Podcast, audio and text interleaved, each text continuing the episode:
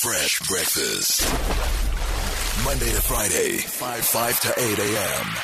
on Metro FM. We had Shota in the Metro FM building yesterday. He spoke to us about his son, who was diagnosed with cancer, had both of his eyes removed, and now has prosthetic eyes. He spoke about the strength him and his wife Pumeza drew out of this experience. And a lot of people were moved by Shota's story. Yeah. One of these people is First Lady, Mama Tobeka Madiba Zuma. Her foundation donated an oncology ward a year ago at the Charlotte Maxeke Hospital, and she continues to support the hospital and other initiatives around cancer awareness and education. Ladies and gentlemen, please make some noise for First Lady Tobeka Madiba Zuma. Good morning, Ma. Ah, good morning. Good morning to the listeners. Thank you for joining us. It's only a pleasure. Um, I, I need to ask this question before we talk about everything else. Is there a WhatsApp group for First Ladies of the world? Not really. we know where you're going with this. Yeah, no. and, and, and, and, and if there's a WhatsApp group, who's the most talkative? Who's always posting pictures of fashion? it wouldn't be me. It wouldn't be Mama, why were you so touched by Shota's story? And I mean, you do a lot around cancer already. So I, I think for me, it's uh, the pain that the couple has gone through. Yes. That that they are two year old, only two year old, as to um, lose both um, the eyes. You know, um, you don't wish it upon your enemy. You know, to have you know cancer at your doorstep, and not to mention a child, um, and not to mention the fact that the child doesn't even understand or not cannot even conceptualize this disease called cancer and and uh, for the for the couple, you know, to have been excited, you know, to have been given birth to a baby, and only to find out two years later the baby in loses um, both the eyes. I think for me, it's so painful. It was a very painful story, but we draw inspiration from um, the fact that they they've not given up. They are willing to fight, and um, you know they just continue to be strong, and we are behind them. And as you know, you said, you know, my foundation is very passionate about this disease. And you know, often what what is not known or not talked about is that you know, cancer on kids, they've got the the biggest um, survival chances as opposed to adults. Now, your, your foundation is doing something around cancer this month as part of Women's Day. Tell us more about the drive today and how can we get involved?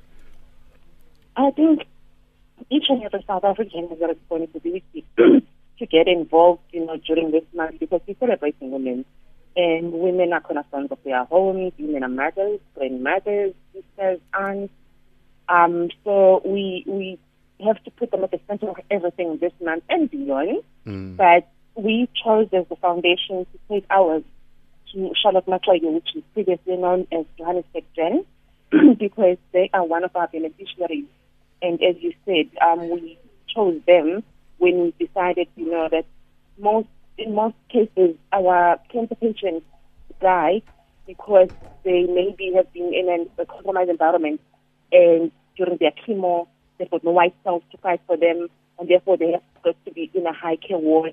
And in our public hospitals we know that the uh, the high care wards are so overstretched because when the doctor is faced with a decision on what to do, there is an enlisted um, uh, uh, a person who's got you know broken bones everywhere from a major accident, and there is a cancer patient walking um, in and needing to be in a high care ward. And the doctor looks at both cases and says, "Well, I'm going to put this one who's in an accident." Yet the cancer patient runs the risk or also can potentially die the next day.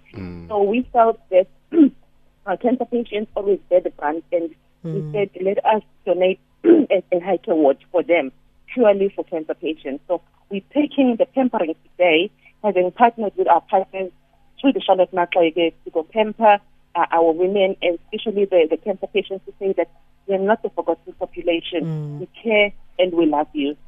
Mama, how does one go about getting assistance from your foundation? We do have um, an email address. I'm on social media, and basically we have numbers as well that they can call, which is we're based in Durban, even though we're National Foundation 031 um, 5630506. We have a team of very passionate um, young people who want to make change to, to be part of the change they want to see in the country and really are driven by nothing but passion. And our our, um, our website as well is www.tmzfoundation.co.za.